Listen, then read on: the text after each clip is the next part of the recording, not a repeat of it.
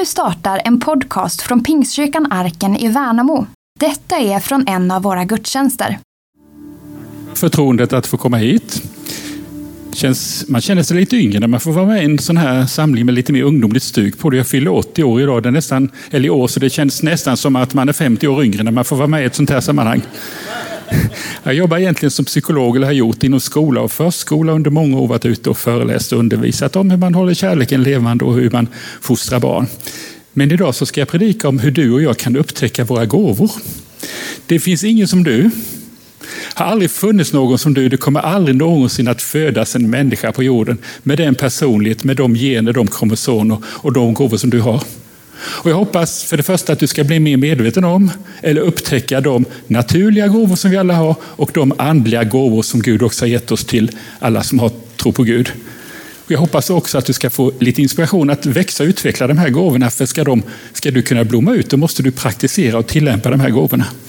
Och det sitter nog en del av er här som har dålig självkänsla eller som har misslyckats på olika områden och fått kritik som gör att ni har grävt ner de gåvor Gud har lagt ner hos er. Och jag hoppas att ni ska få mod och inspiration att gräva upp de där gåvorna och börja använda dem så blir du till stor glädje både för dig själv och för andra människor. Då ska vi se om vi får lite, där har vi den bilden också. Om du ska bli den du ska vara så måste du först veta lite grann vem du är. När Bibeln undervisar om gåvor så gör Bibeln det bland annat i Romarbrevet 12, Korintierbrevet 12 och Efesierbrevet 4. Och en bild som Paulus använder sig av det är att du och jag, vi är som lemmar i en kropp. Alla vi kristna, vi är som lemmar i Kristi kropp. Och det finns fyra saker som Paulus lyfter fram där i Korintierbrevet, det tolfte kapitlet.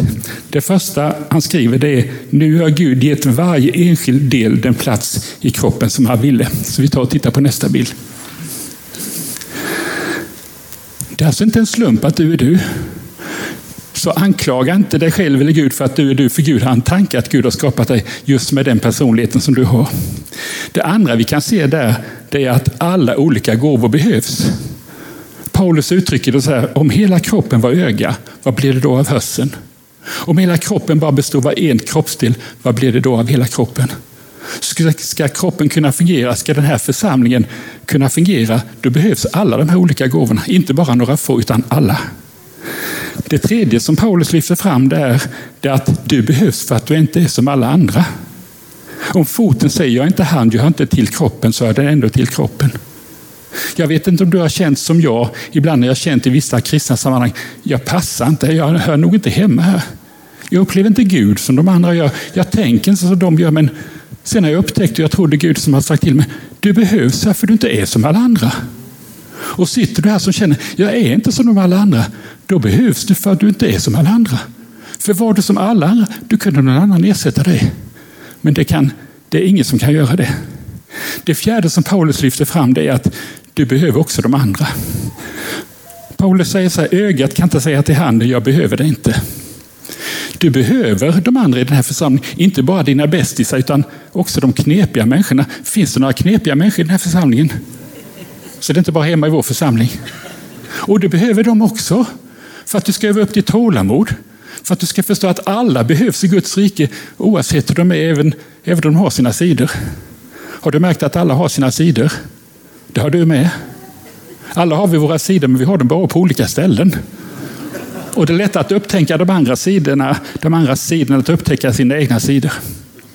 Men hur upptäcker man sina gåvor? Vi tar nästa bild. Det vanligaste sättet att upptäcka sina gåvor är att man utgår från vad man är bra på. När jag och ni som är pensionärer gick i skolan så fanns det bara två begåvningar. Antingen var man praktisk eller så var man läshuvud. Nu undrar jag om det är mest praktiska personen eller läshuvuden här, så vi ska ha handuppräckning. Ni måste välja, är det mest praktiskt eller mest läshuvud? Så nu frågar jag, hur många av er är mer praktiska än läshuvud? Vill ni räcka upp handen? Det var så många. Hur, hur många är läshuvuden då? Det var inte lika många. Sen är det en del som inte är någonting. Eller så är det båda delarna. Nu finns det ett tiotal olika begåvningar. Man kan vara praktiskt begåvad, man kan vara socialt begåvad, man är bra på relationer, man kan vara språkligt begåvad, man kan ha en estetisk begåvning. Det finns så många olika begåvningar som man kan ha. Om du sitter här och har dålig självkänsla och jag skulle fråga dig, vad är du bra på? Så jag är ganska säker på att du börjar räkna upp allting du inte är bra på, eller hur? Så har du en dålig självkänsla och ska komma på vad du är bra på, då ska du inte utgå från då ska du tänka på vad tycker du är roligt? Vad är roligt i skolan? Vad är roligt att göra på fritiden? Vad är roligt att göra i den här församlingen? För det du tycker är roligt, det är du också bra på. Har ni upptäckt det? Det du tycker är roligt, det är du bra på. Det tredje sättet att upptäcka sin begåvning är att utgå från vad brinner du för? Vad är det som engagerar dig? Vad är det som intresserar dig? Vad är det som får dig att tänka, det här borde någon göra någonting åt, så här kan det inte vara. Att jag för 30-40 år sedan började skriva och föreläsa och undervisa om hur man fått äktenskap att funka, det var att redan då sprack så många äktenskap. Och många skilsmässor går att förebygga. Jag tänkte, varför är det ingen som gör någonting åt det? Jag tänkte, om ingen annan gör det får jag försöka. Även om jag inte hade en aning om hur man skulle göra och misslyckas rätt mycket i början, men sen lär man sig av sina misstag. Fjärde sättet att upptäcka sin begåvning, vad man är bra på, det uppmuntrar från andra. Det kan vara så att en annan människa, dina kompisar, dina föräldrar, din lärare, din pastor, din ungdomsledare, ser en gåva, en talang du har som du inte är medveten om själv. Att jag nu har skrivit ett antal böcker beror på uppmuntran jag fick för 30-40 år sedan. Då hade jag gjort något jag aldrig hade gjort fast jag var 40 år. Jag skrev en insändare och skickade in till Evangelie Herold. Finns det några gamla pingstvänner här som minns den tidningen? Ja, och även du som är så ung minns den. Ja, jag blev jätteglad när de tog in den. Ändå gladare blev jag några dagar senare då en journalist därifrån ringde och sa det var ju en bra artikel, en insändare. Vi skulle vilja att du kom upp till Stockholm och skrev en hel artikelserie om föräldrasak. Hon såg en gåva som jag var helt omedveten om. Hade jag inte fått en uppmuntran så hade jag nog inte skrivit en enda bok. Och då hade jag inte stått här. Så utgå från vad andra uppmuntrar dig för. De kanske ser en talang som du inte är medveten om själv. Femte och sista sättet att upptäcka vad man är bra på, vilka gåvor man har, det är att testa och se. Man vet ju inte vad man är bra på, vad man tycker är roligt för man har testat. För 20 år sedan blev jag invald som äldste i den frikyrka jag var med i. Jag tänkte det kanske är min gåva. Jag satt ett år, det bara sög. Jag ville bara därifrån. Och sen har jag aldrig suttit i styrelsen någon gång. Undviker alla sammanträden. Det är inte min grej. Däremot kan jag sitta ett par timmar och hjälpa par som har kris i sitt äktenskap. Det tar energi, men det ger också ny energi. Nu ska jag, ni får göra någonting som ni kanske inte brukar göra. Jag gör en liten paus här, en eller två minuter, så får du chansen, om du vill. Du måste inte att prata med någon som sitter jämte dig. Vad är du bra på? Vad tycker du är roligt? Vilken uppmuntran har du fått? Och du som sitter hemma och tittar på det här, fundera på de här frågorna och har du någon jämte dig så resonera gärna någon minut innan vi fortsätter här om, om vad har du varit bra på? Vad, vad brinner du för? Så varsågoda. Nu är det fritt fram och prata i kyrkan ett par minuter. Varsågoda. Ja, då, uppmuntrar, eller, då avbryter jag er där. Nu får ni inte uppmuntra varandra mer. Nu räcker det. Så vi tar och tittar på nästa bild. Så frågan är inte om du är begåvad, utan hur du är begåvad. Alla är vi begåvade på olika sätt. För att du ska bli mer medveten om vilka gåvor du, du har och Gud har lagt ner i din personlighet så tänkte jag att vi ska titta på några kroppsdelar. Vi kan få den bilden. Eh, jag tänker utgå från den här liknelsen att vi är lemmar i Kristi kropp. En del av er är öga. Vad är ni bra på då tror ni? Jag ska strax kommentera det. En del av er har gåvan att vara öra. Och en del av er har gåvan att vara mun. Och en del av er är hjärna och, och det som är i mitten där, en del av er är hjärta. Vad är det för gåva? Och det till höger där på andra raden, den där svarta klumpen, det är lillhjärnan. Vi har en lillhjärna också. Det är någon av er som vet vad lillhjärnan har för funktion? Ja, du jobbar inom vården. Det behövs lillhjärna i församlingen också. Och en del av er är hand och en del av er är fot. Vad innebär det här egentligen att vara de här olika gåvorna? Har du någon tanke om det? Ni kanske associerar till vissa saker lite lättare.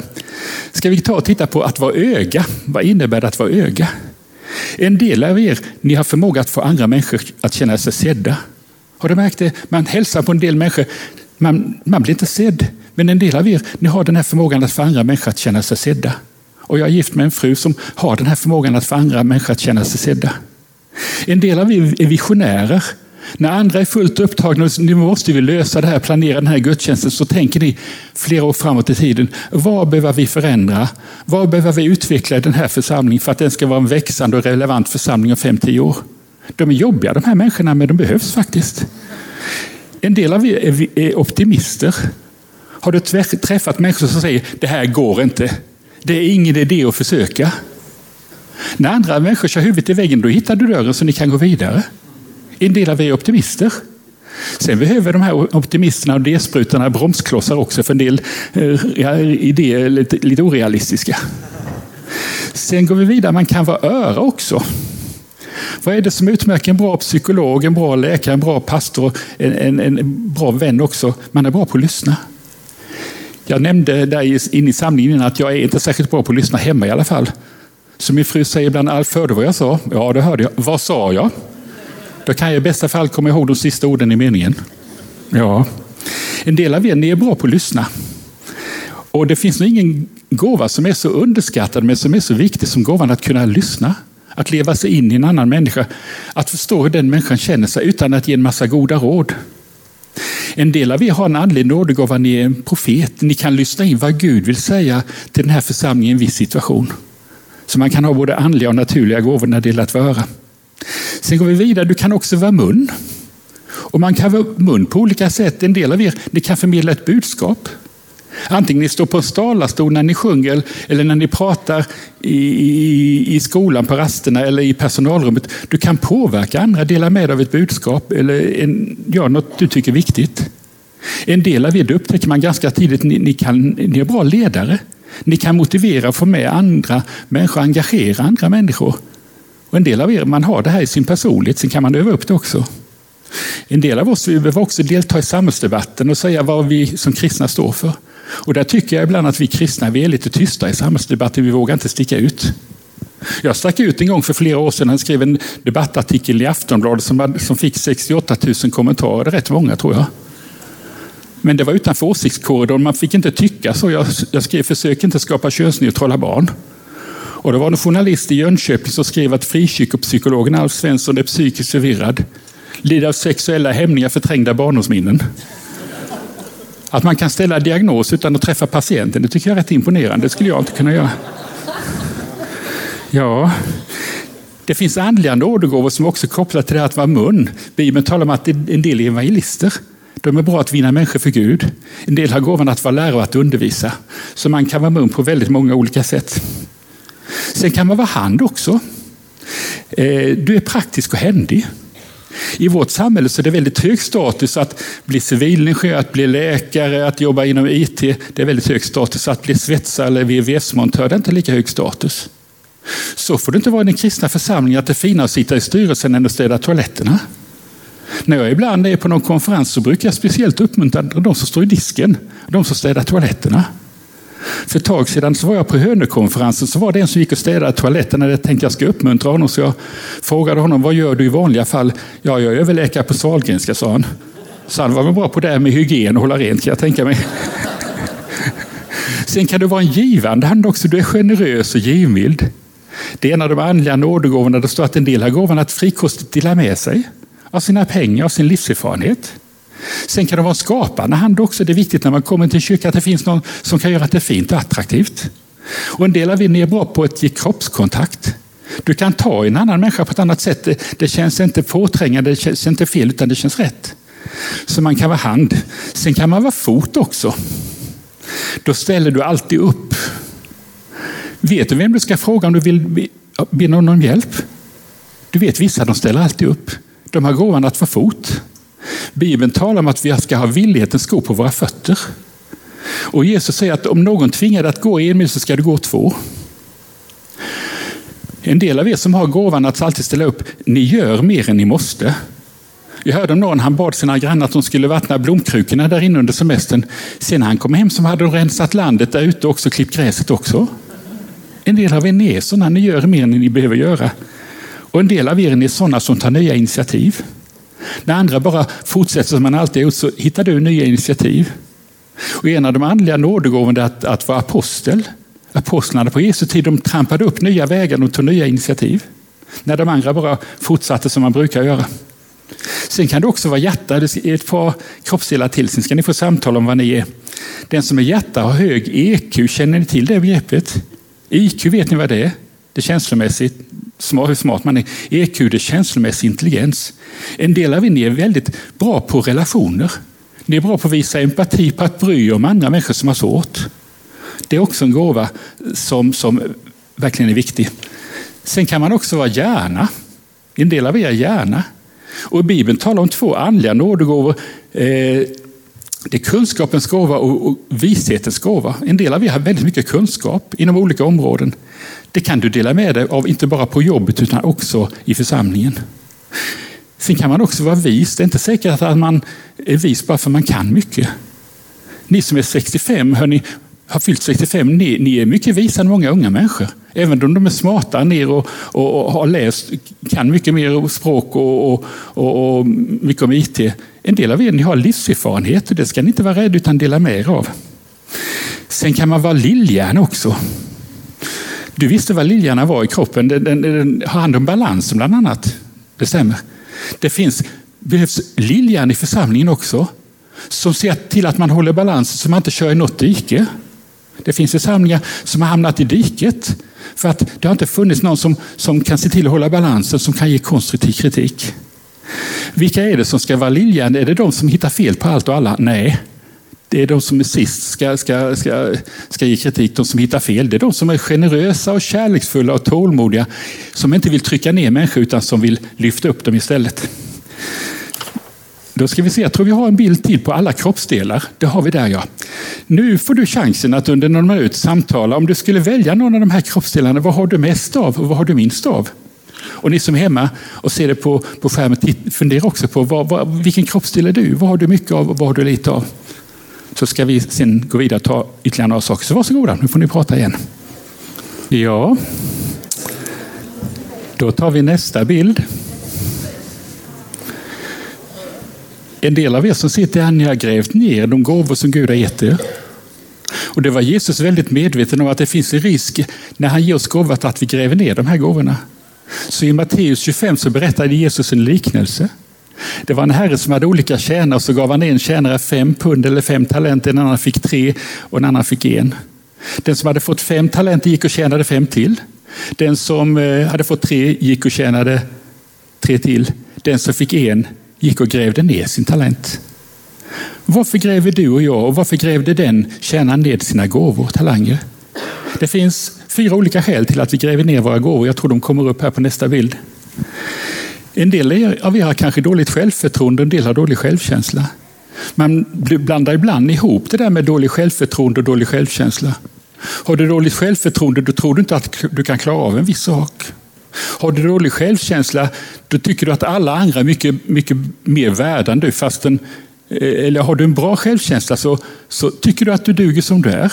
Även om andra är mycket smartare, och snyggare, och smalare och mer populära och får mer likes på sociala medier. Du är ändå nöjd med dig själv som du är. Så, så vad ska man göra? Dålig självkänsla dåligt självförtroende växer inte upp bort. Utan det är något som måste tränas bort. Hur får man ett bättre självförtroende? Jo, man ska göra det man är rädd för. Jag tror vi har någon bild på det. Vi ska se. Ja, är det någon av er som hoppat bungyjump? Eller hoppat fallskärm? En av våra söner har faktiskt hoppat fallskärm själv 15-20 gånger. Jag frågade honom, hur kändes det första gången? Jag höll på att skita på mig, sa han. Jag sa, hur kändes det 20 gången? Alltså vilken känsla, vilken kick det var. Så är det också, vill du få ett bättre självförtroende, tro inte att du får det av dig själv. Det måste du träna genom att göra det du inte har gjort innan, det du är rädd för. Och så upptäcker du att även om du misslyckas några gånger så, så, så, lyckas du bättre sen nästa gång. Sen kan man också ha dålig självkänsla och då finns det lite mer man kan göra, lite andra saker som vi ska titta på där. Att stå framför spegeln, har ni gjort det? Säga hej snygging, vad cool och tuff och häftig du är. Gör ni så när ni är ungdomar? Ja, det hjälper inte särskilt mycket, det, det tror man, men det hjälper inte särskilt mycket. Men säger du tack gode Gud, tack att du har skapat mig så underbart. Som det står i den 139 salmen, jag tackar dig att du har skapat mig så övermåttan underbart. jag underbara är dina verk och Herre kär. Då växer din självkänsla. Jag måste vända mig om för jag har lite dåligt minne.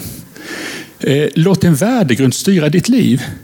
Fundera på vad tycker du är viktigt i livet? Vilka värderingar har du? Vad tycker du är viktigt? Tycker du är viktigt att vara en bra kompis? Att vara en engagerad kristen, att leva miljövänligt, att engagera dig i samhället. Satsa på de sakerna, då växer din självkänsla. Bry dig också om andra. Det säger man aldrig när man, när man ska hjälpa människor att få en bättre självkänsla. Vill du ha en bättre självkänsla, bry dig om andra människor. Tänk inte bara på dig själv och prata om dig själv. Ställ upp för andra. För då får du höra vilken bra kompis du är, vilken fin vän du är. Och den uppskattning du får av andra stärker din självkänsla mycket mer än du står framför spegeln och säger hej snygging, vad cool och häftig du är. Ja, tro på den uppskattning du får. Man skulle kunna tro att människor med dålig självkänsla, när de får uppskattning skulle de suga åt sig det. Men många människor har svårt att tro på det, för det stämmer inte med den bild de har av sig själv. Så våga tro på den uppskattning du får och lär dig av dina misslyckanden. Jag är ganska klok, nu vet ni varför. För jag har misslyckats en massa gånger. Jag har misslyckats som psykolog, jag har misslyckats som pappa, jag har misslyckats som äkta man. Och jag har lärt mig av mina misslyckanden, så jag har blivit lite bättre. Jag tror vi har någon bild till. Ska vi se på det här med misslyckande? Ja, är du rädd för att misslyckas? Hör ni, ni tittar kanske inte på de här Nobelfestligheterna. Är det några av er som gör det? Min fru tittar på alla de där tjusiga eh, klänningarna de har och tjusiga blom, blommorna och eh, porslinet. Jag tittar ibland på ett program som heter Snillen spekulerar.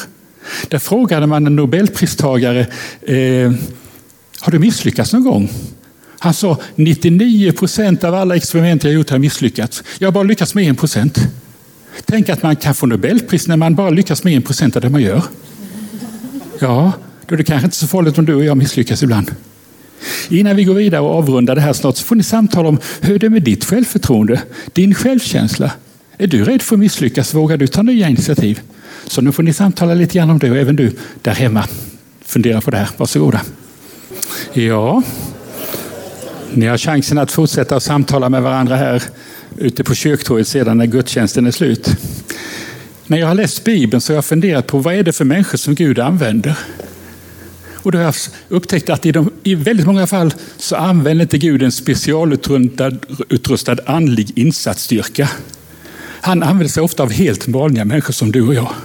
Och förvånansvärt ofta så använder Gud sig av människor som har svaghet i sin personlighet, som har misslyckats på olika områden i livet. Så tro inte att Gud inte kan använda dig bara för att du har misslyckats och du har brist i din personlighet. Några exempel ska du få här från Bibeln. Mose, han hade aldrig kunnat bli ledare för pingst som Daniel Alm blev. För han hade talsvårigheter. Han kunde inte kommunicera. Han hade kort stubin. Han blev så arg så han slog ihjäl sin egyptier. Sen var han så feg så han tog inte sitt straff utan han, han rymde ut i öknen och höll sig, höll sig undan från, från uh, rättvisan i 40 år. Han blev Gamla testamentets skickligaste folkledare. Han skulle leda 600 000 män, förutom kvinnor och barn, 40 år i öknen. Jag förstår när han tackar nej, för jag skulle tacka nej om jag skulle leda en pensionärsresa till Skåne tre dagar med 40 pensionärer. Och så har vi profeten Elia. Han var deprimerad. Han ville inte leva. Jag tror du sitter här som har dålig livslust. Som kanske måste äta antidepressivt. Som ibland inte orkar med livet. Gud kan använda dig precis som han använde Elia. Och just du kanske kan hjälpa andra människor som också har samma svårigheter. Det kan inte alltid de där lyckade människorna som aldrig vet hur jobbigt det är när livet är tungt. Och kung David han hade en massa fruar, han hade en massa bihustrur också. Och ändå var han otrogen och skulle vänsterprassla med Batseba. Och han skrev de här fantastiska psalmerna i, i Saltaren. Och kvinnan vid Sykasbrunnen, eh, hon hade legat runt. Hon hade haft fem män och den man hon nu hade var inte hennes egen. Jesus dömde inte henne, han förvandlade hennes liv. Hon blev en evangelist och gick in i stan och många människor kom till tro för den, den kvinnans skull. Eh, så oavsett om du har gjort misstag på det sexuella området så kan Gud använda dig så du kan bli till stor välsignelse. Och Sackaios han var en ekonomisk brottsling. Han blev den största filantropen och delade med sig väldigt mycket av sin förmögenhet. Och Petrus han var hetsig och hade eh, hetsigt humör, var riktigt feg. När en liten flicka frågade honom, tillhör du inte Jesus? Nej, det gör jag inte. Han blev ledaren för den första kristna församlingen. Och Thomas han tvivlade och Timoteus var osäker. Så det är ett, ett bevis på att Gud kan använda dig trots dina gåvor, ibland, trots dina svagheter, ibland kanske just på grund av dina svagheter. Det är ofta de människor som har haft det svårt och som har misslyckats på olika områden i livet som har svår, lättast att hjälpa andra. En del män kontaktar mig, någon gång någon pastor också, för de har fastnat i ett porrmissbruk som är mycket skambelagt. Vilken är bäst att hjälpa dem med det inte jag, utan jag kan hänvisa till andra som har suttit fast i den här som början. De är bäst på att hjälpa andra ur den här skiten. Det jag har tagit upp här har jag skrivit om i den här boken, Upptäck alla dina gåvor. Det finns, där utvecklar jag lite mer av det jag har tagit upp här. Den finns här ute och den kan du skaffa dig. Jag har också två böcker till. Lev livet du längtar efter kom ut för ett par veckor sedan. Där finns ett antal krönikor jag har skrivit i dagen, hur man blir en bra förälder, hur man handskas med sina barnbarn, hur man håller kärleken levande och en del andra saker också. Många kvinnor brukar säga, oh vad bra, den måste jag köpa, den behöver min man läsa. Jag vet hur män funkar, så inget kapitel är längre än tre sidor, så han åker igenom den. Sen har jag också en bok till dig som är tonårsförälder eller tonårsledare, eller tonåring eller ung vuxen. Hitta någon att älska, älska den du hittar. Där tar jag upp de frågor som de flesta tonåringar ställer sig, men sällan får svar på, varken hemma eller i kyrkan. Hur blir jag attraktiv och omtyckt? Vad är viktigt för att man ska passa ihop?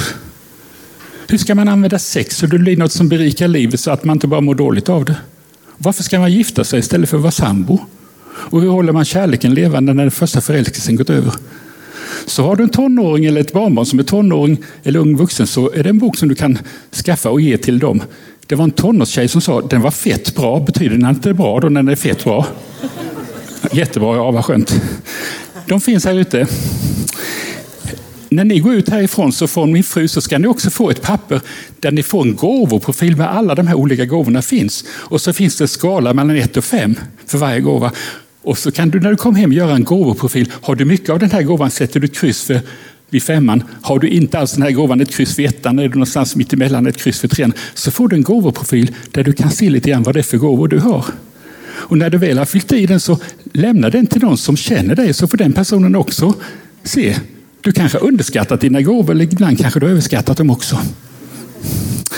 Hur avslutar vi en sån här predikan? Jo, kanske genom att tillsammans be en bön. Ni är inte så vana att läsa skrivna böner här, men här finns en bön som jag ber rätt ofta. Jag tror vi ska försöka be den tillsammans om den kommer fram här. Så vi ber den tillsammans nu. Gud, du som ville mitt liv och har skapat mig efter din vilja. Allt i mig känner du och omsluter med ömhet. Det svaga lika väl som det starka. Det sjuka lika väl som det friska. Därför överlämnar jag mot mig åt dig utan fruktan och förbehåll. Fyll mig med ditt goda så att jag blir till välsignelse. Jag prisar din vishet, du som tar till dig det svaga och det skadade och lägger din skatt i bräckliga lerkärl. Amen. Du har lyssnat till en predikan från Pingstkyrkan Arken i Värnamo. För att komma i kontakt med oss och se vad som händer i vår kyrka kan du gå in på arkenvmo.se